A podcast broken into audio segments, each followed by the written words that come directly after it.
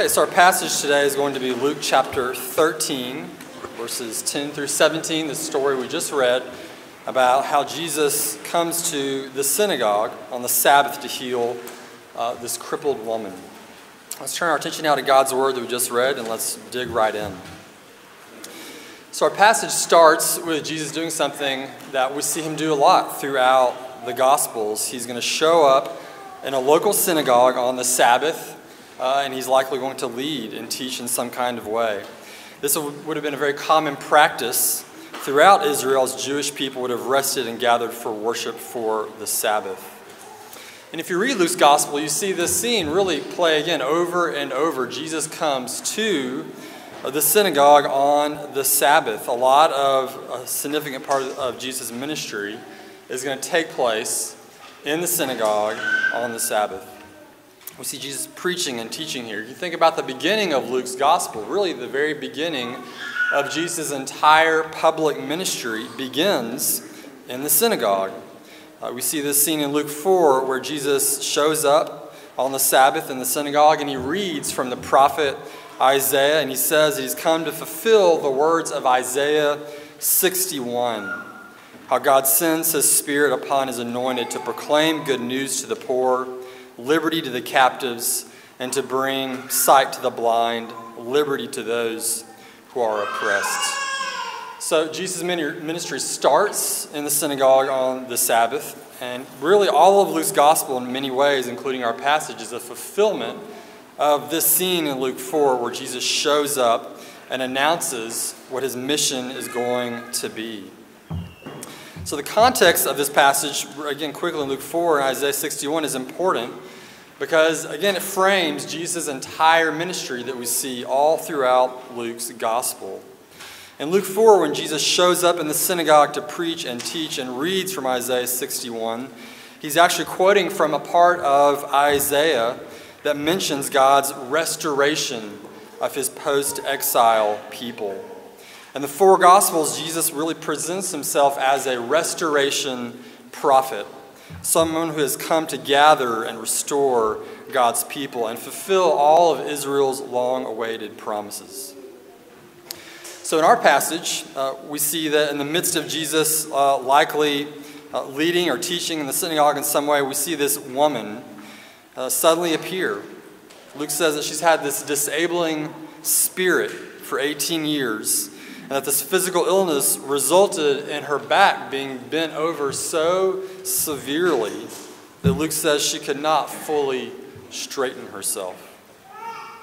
So our passage doesn't elaborate, but we can imagine, can't we, the enormous suffering that this woman had endured for a very, very long time. Her body's become so deformed by her own condition that she can't even raise herself up. We can imagine how painful this would have been, how difficult it would have been for her to even have a face to face conversation with someone else. Again, we can easily imagine this profound misery, again, that she has endured for a very long time. How debilitating this condition would have been and destroyed her ability really to live anything like a normal life. The life that most of us live, a life of labor and play and relationships with others. Another layer of suffering for this woman would have also involved her likely being a social outcast in Jesus' day. Someone who would have had uh, been at the absolute bottom, likely, of the social ladder. Someone who probably would have had to have, have begged and completely rely on the mercy of others just so that she could survive. She likely would have been an outcast among outcasts, someone who had absolutely nothing of any value that she could have given Jesus other than herself. And this is not to over spiritualize or downplay the embodied nature of this woman's suffering, but we can also see in her a picture, really, of what Satan's kingdom and the effects of sin have produced, really, in every human being. We can't overlook the clear connections our passage gives us between her suffering and the work of Satan and evil. Luke mentions this several times. And so we can conclude that Satan really wants everyone to be in a spiritual condition that is similar to this woman's physical condition deformed, crippled, miserable. Augustine says something similar to this when he wrote in a sermon on this passage. He wrote, The whole human race is like this woman, bent over and bowed down to the ground. If you've ever read C.S. Lewis uh, in his space trilogy that he writes, his science fiction books, you'll remember that he picks up on this same kind of imagery. When, uh, in one of his books in the space trilogy, he has a group uh, of aliens, an alien race, and they describe human beings as the bent ones. So Satan and evil, evil are all about robbing people of the beauty and the dignity that comes with being an image bearer.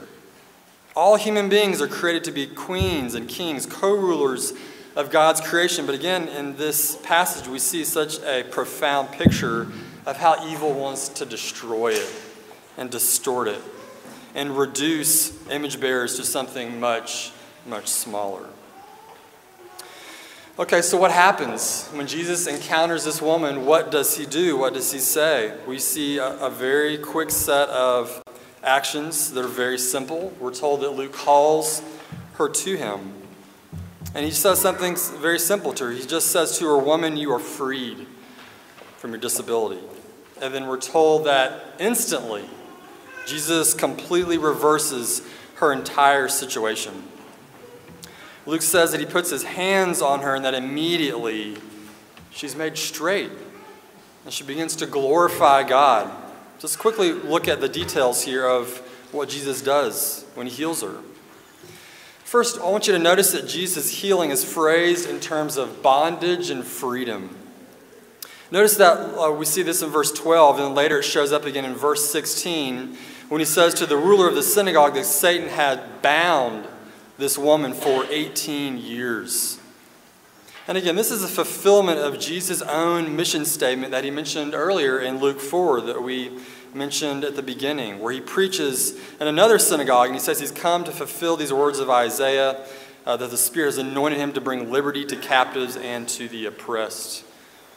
This language of bondage, of slavery, also tells us that Satan is all about making people slaves to sin and suffering. He's about stripping away, again, the beauty and the glory of God's design for human beings.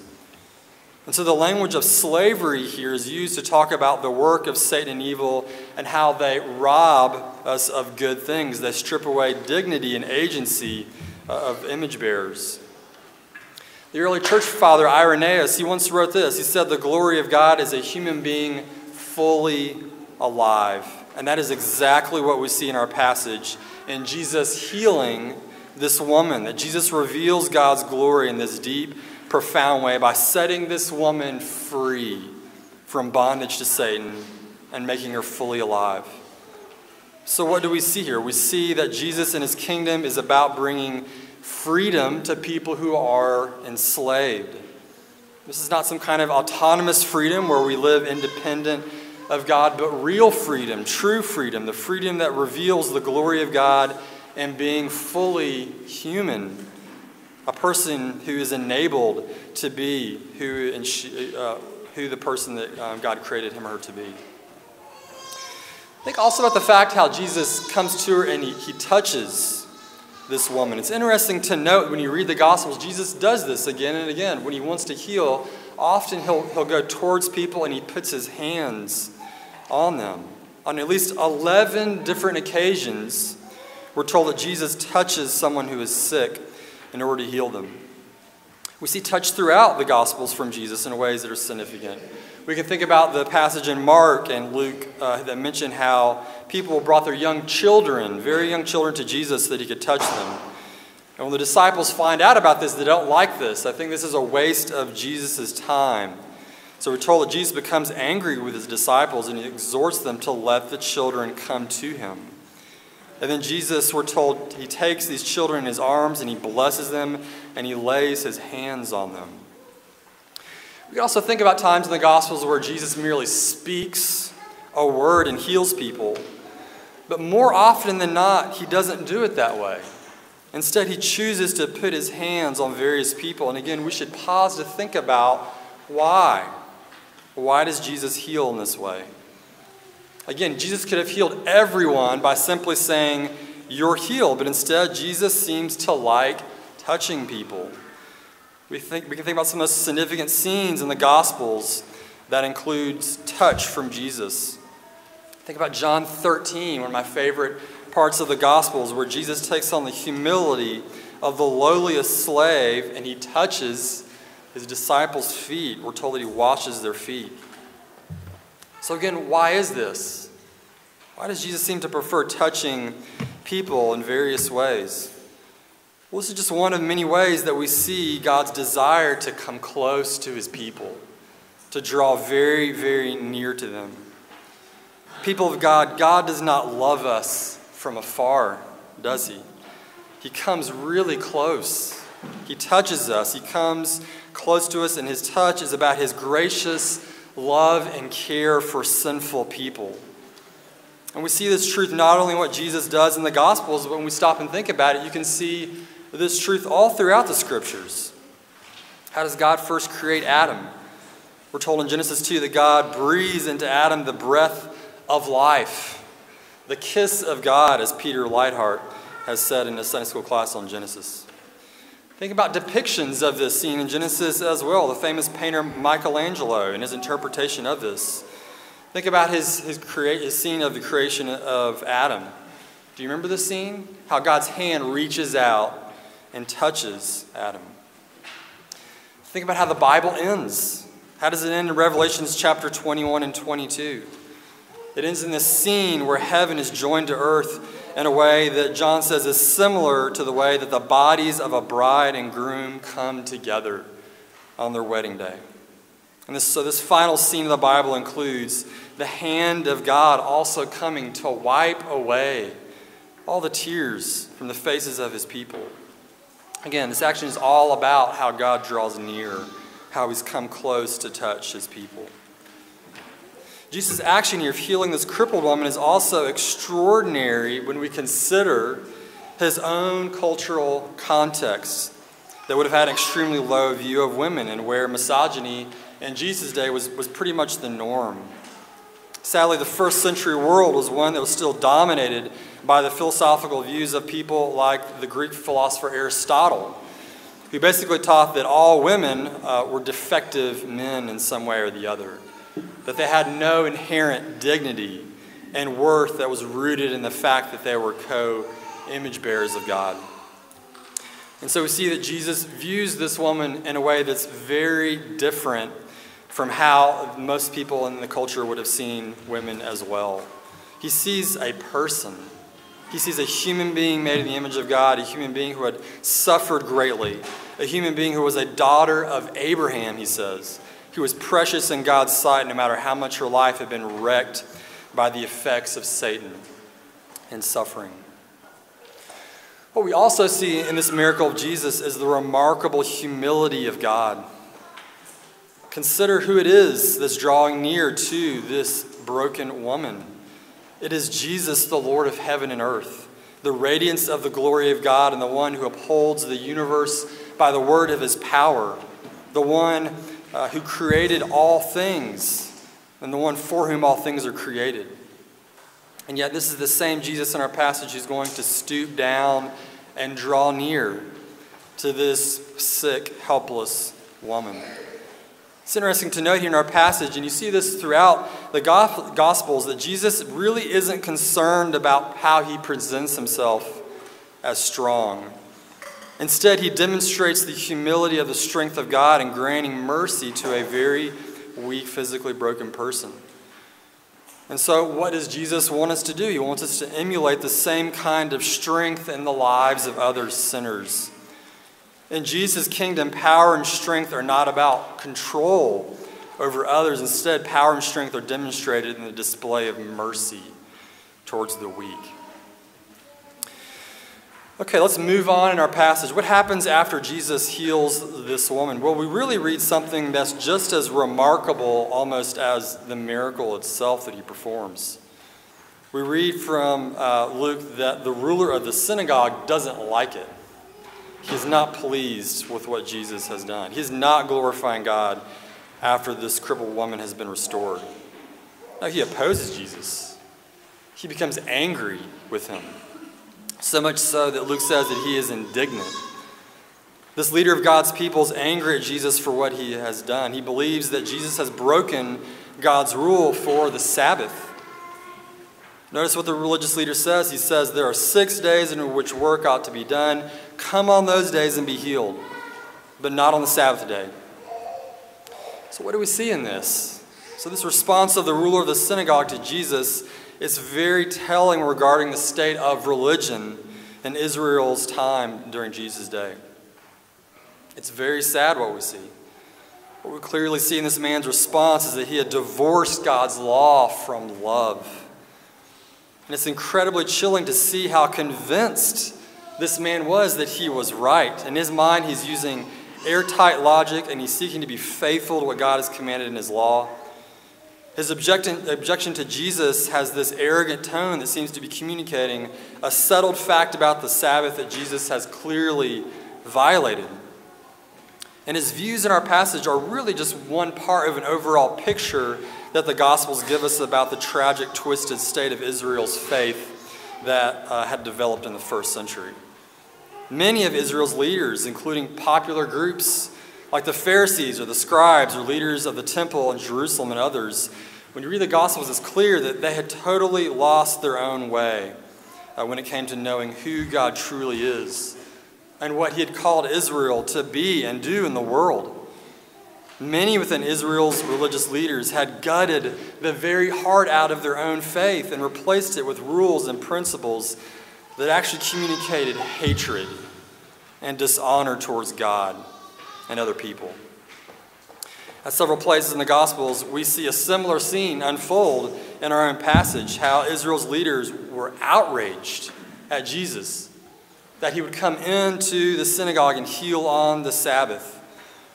Later in Luke, Jesus warns the scribes of this kind of empty, faithless, and loveless religion. He says this will be worthy of greater condemnation.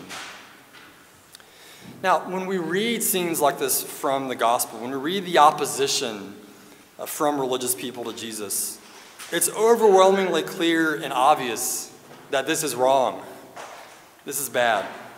It's not hard to spot the Pharisees in the Gospels and see their errors. But, people of God, the church in every age should read the Gospels and discern the warning, the warning they give us about the very real possibility of reducing biblical faith to an external set of rules or teachings that are really just devoid of love for God and love for people. The people of Israel were clearly not immune to this, and so neither are we, neither is the church in any age. The Gospels teach us that Jesus' priority in his ministry was to relieve the burdens of sin and suffering that human beings were carrying. That was his mission, that was his focus, that's what he devoted his time towards. And so, this must be our mission as well if we're going to model our lives and our ministry after the Lord Jesus. Again, the church in any age, especially in our own age, is consumed with so much fear and rage. We must be on our guard to focus all our attention on Jesus' mission to relieve the burden of sin and suffering that all human beings are carrying. We relieve the burden of sin by proclaiming the gospel, the gospel of repentance and faith to sinners everywhere. And we relieve the burden of suffering through practical acts of mercy for the weak, those who are physically and spiritually broken. Jesus calls us to offer the love and compassion of Christ to our families and your neighbors and the people you work with and your friends and anyone else that God puts in our lives. And again, we all must be vigilant to ensure that Jesus' mission continues to be our mission his mission of relieving the burdens of sin and suffering. People of God, if anything other than his mission becomes our greatest focus, our greatest passion. Even if it's something good, then we really are in danger of becoming like Israel's leaders in Jesus' own day. If we lose Jesus' mission, then we are in danger of becoming people who are zealous, like many of the religious leaders were, for all the wrong things. People who are angered by all the wrong things People who reject loving God and people in favor of a hollow, legalistic religion, a religion that actually opposes Jesus instead of honoring him. Okay, so how does Jesus respond to the man's response to what Jesus did in this healing?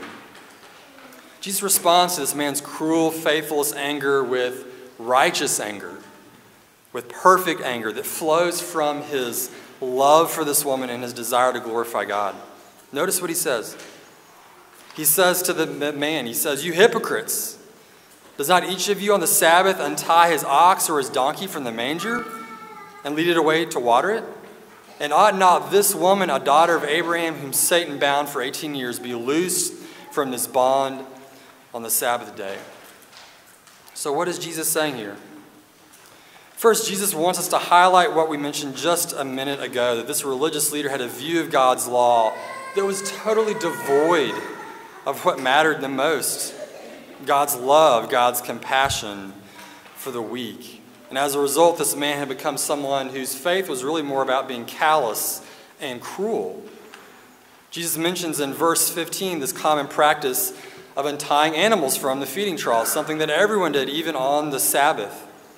And so he wants this leader of the synagogue to see that he has more compassion and concern for his animals than he does for people, even people who are part of his own community, people who are members of God's covenant people. In verses 15 and 16, Jesus he plays on these words untie and bound, highlighting again the ruler's cruel absurdity in having no problem untying his oxen, but essentially not being concerned with a woman that Satan had tied up with suffering for 18 years. Jesus wants to make the woman's awful condition clear that Satan had degraded her and bound her in a way similar to how the Israelites tied up their own oxen and donkeys. Jesus makes it clear he values this woman, that she has dignity in his sight. And again, we see this in the fact he describes her as a daughter of Abraham. In calling her a daughter of Abraham, Jesus wants it to make really clear that she's a part of the people of God. She's not outside of the people of God because of her condition.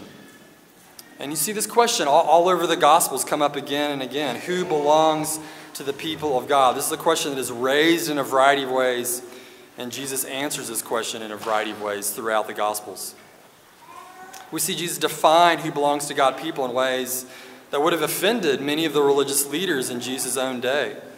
Luke's Gospels include God's, among God's people a number of individuals who would have been considered outsiders People like Gentiles and Samaritans and Roman soldiers and tax collectors. All kinds of people on the wrong side of Israel's culture wars.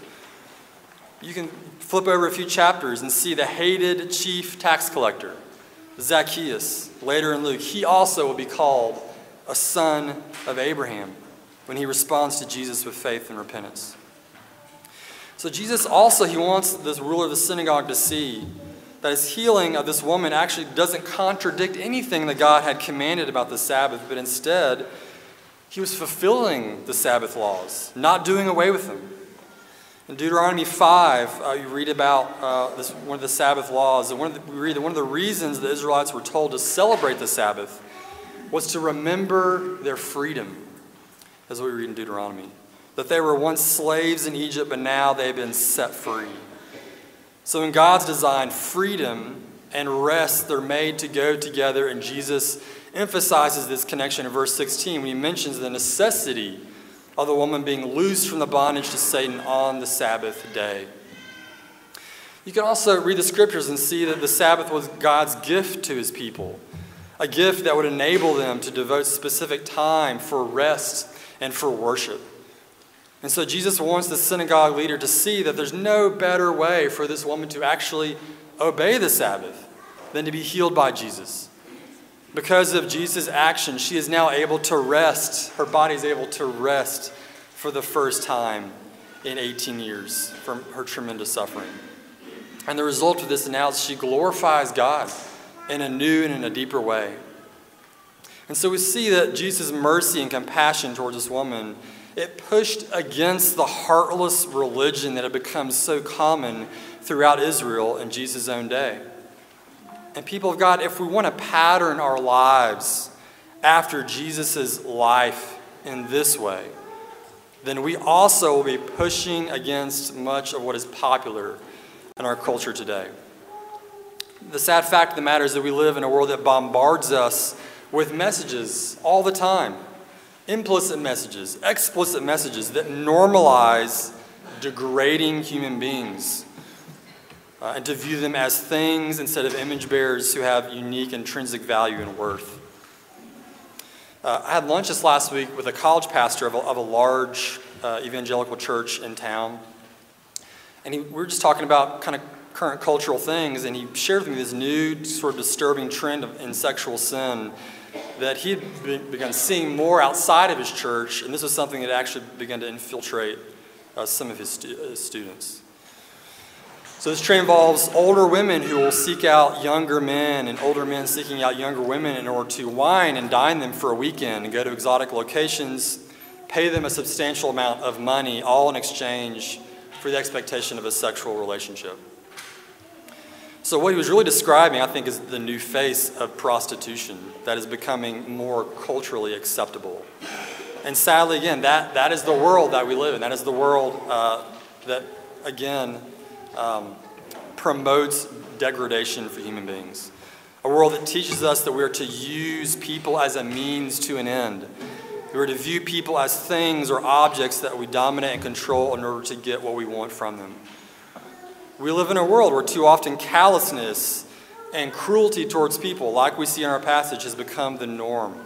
A world where many of our leaders, openly or privately, would endorse or engage in things that the Bible would call wicked or abusive, things that demean and humiliate human beings. And so Jesus demonstrates for us what his kingdom is all about and how we can bring his kingdom to bear in our fallen world that teaches us to crush and debase people in a variety of ways.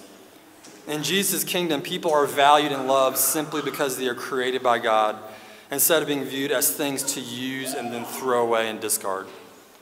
In Jesus' kingdom, people are moved with compassion when they see the suffering of others. They move towards suffering people. And again, that is an emphasis that we see all throughout Luke's gospel, especially in Jesus' own parables. Think about some of the most popular parables that Jesus teaches in Luke. In the Good Samaritan, we read about a Samaritan, and as he journeyed, he came to where he was, and he sees the man who'd been beaten and left for dead, and we're told he has compassion.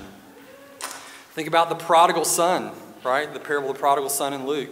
The climax of this story is when the foolish son was still a long ways from home. What happens? Do you remember? The father saw him and felt compassion, and he runs and embraces and kisses his son. One of the many remarkable things we see in the Gospels is that Jesus often notices people in ways that we often would ignore or downplay. We can think about this scene in our own passage, a woman that likely would have been passed over by most people there. Or also scenes later in Luke's Gospel where we see Jesus point out a poor widow in the synagogue and he praises her because even though she gives very, very little, Jesus says she gave out of her poverty, not out of her abundance. And so, if we want to be countercultural people, this means we are to be people that demonstrate in word and deed Christ's care and concern for other human beings. And again, we see that as a countercultural thing, as the best possible way for us to do evangelism. If we want to be salt and light and show Jesus to our dark world, and this means we must be people who reject degrading behavior that the world justifies. And instead, embrace the ways that Jesus loves and cares, and he's constantly moving towards sinful people. So, people of God, are we noticing the suffering of people around us that's happening all the time? Are we slowing down enough to recognize it even here in our own church community? And does the suffering of other sinners evoke compassion from us, a love that propels us towards people instead of avoiding them? Uh, recently, in the last couple weeks, my wife told me this beautiful story that I think really powerfully illustrates what we're talking about here. How loving people like Jesus is one of the most powerful ways we proclaim the gospel in our sinful world. So I'll briefly share the story. So, my wife is a, a nurse at a local, large, very secular hospital and she shares a story about how one of her shifts, she's working at the nurse's station desk, and there's a phone being used by one of the doctors on the unit, and he's speaking to one of his patients. So my wife is sitting there overhearing this conversation that this man is having. Has something to do with a man speaking to a woman, and the woman has received some kind of bad news about a test that she had recently, some sort of diagnosis that was, that was pretty serious. So my wife Jen said that she's blown away by the time and the care that this man devoted to speaking with this woman. He asked about her family and how she was doing. He did his best to reassure her and comfort her in the midst of this terrible news that she recently received. My wife said that in a, in a, profession that can be cold and callous and uncaring towards people, she was just floored that the doctor would have taken the time to care for the woman in this way. But it gets better. Uh, the doctor then goes on to ask the woman, Can I pray with you? And so, what does he do? He proceeds to pray with this woman over the phone. And what he basically prays through with her is Romans 5 3 through 5 that mentions how God can use our suffering for good. How only through faith in God, God uses our suffering to produce endurance, and endurance produces character. And character produces hope, and hope does not put us to shame because God's love has been poured into our hearts through the Holy Spirit. Jim, my wife says by the time this doctor finishes praying with her, she's crying. Uh, just because of the display that this Christian doctor uh, had at work for a suffering person that most people blow through, uh, do their job, uh, and often do not care about. This is a Christian who is going to demonstrate Christ's mercy in this really practical way. And that's a great example of what we're talking about for us as Christians to love people like Jesus and to just slow down long enough to notice suffering people and to move towards them with compassion in a way that's, that's very countercultural. The final thing I want us to see in our passage as we begin to close our time in God's words, I want us to think about Jesus' miracle in our passage as giving us a foretaste, a foretaste of God's eternal Sabbath, a Sabbath that has already been inaugurated in Jesus' own death and resurrection, and a Sabbath that we will fully enter into when Jesus comes again. We read this just a few minutes ago early in our service from Hebrews. How the author of Hebrews mentions uh, this kind of Sabbath when he urges his audience to not be like the people of Israel in the Exodus generation who failed to enter into God's rest because they didn't persevere in faith and obedience. Hebrews also mentions how Jesus, later in Hebrews, it says, our great high priest, he actually sat down at the right hand of the Father in the heavenly sanctuary after offering up the final sacrifice of atonement for sin. Now, this is significant because priests in the Old Testament, they never rested in the sanctuary. They were always at work. Um, but Jesus now rests. He sits at the right hand of his Father because God's work of atoning for our sin is finished. It's complete. And so now we rest in the infinite love and favor of God. So there's a sense that that Sabbath has, has already begun, but we're also waiting for the final inauguration, the final completion of this Sabbath day. We are longing for this final Sabbath rest, and we know that it's coming again when Jesus comes to this earth and he fully heals our bodies and he rids our world of every last remaining stain of sin and evil. And so, what we see in this miracle that Jesus performs in Luke 13 is the foretaste of our future, where we're all headed. And when we read miracles like this, this should only kindle our hope for our certain coming future, the day when our crooked bodies and our crooked souls will forever be made well. And in that day, we will see the Lord Jesus face to face. We will experience one final act of healing in the resurrection of the dead. And we will glorify him like we never have before. And finally, then, our souls will rest forever. Amen.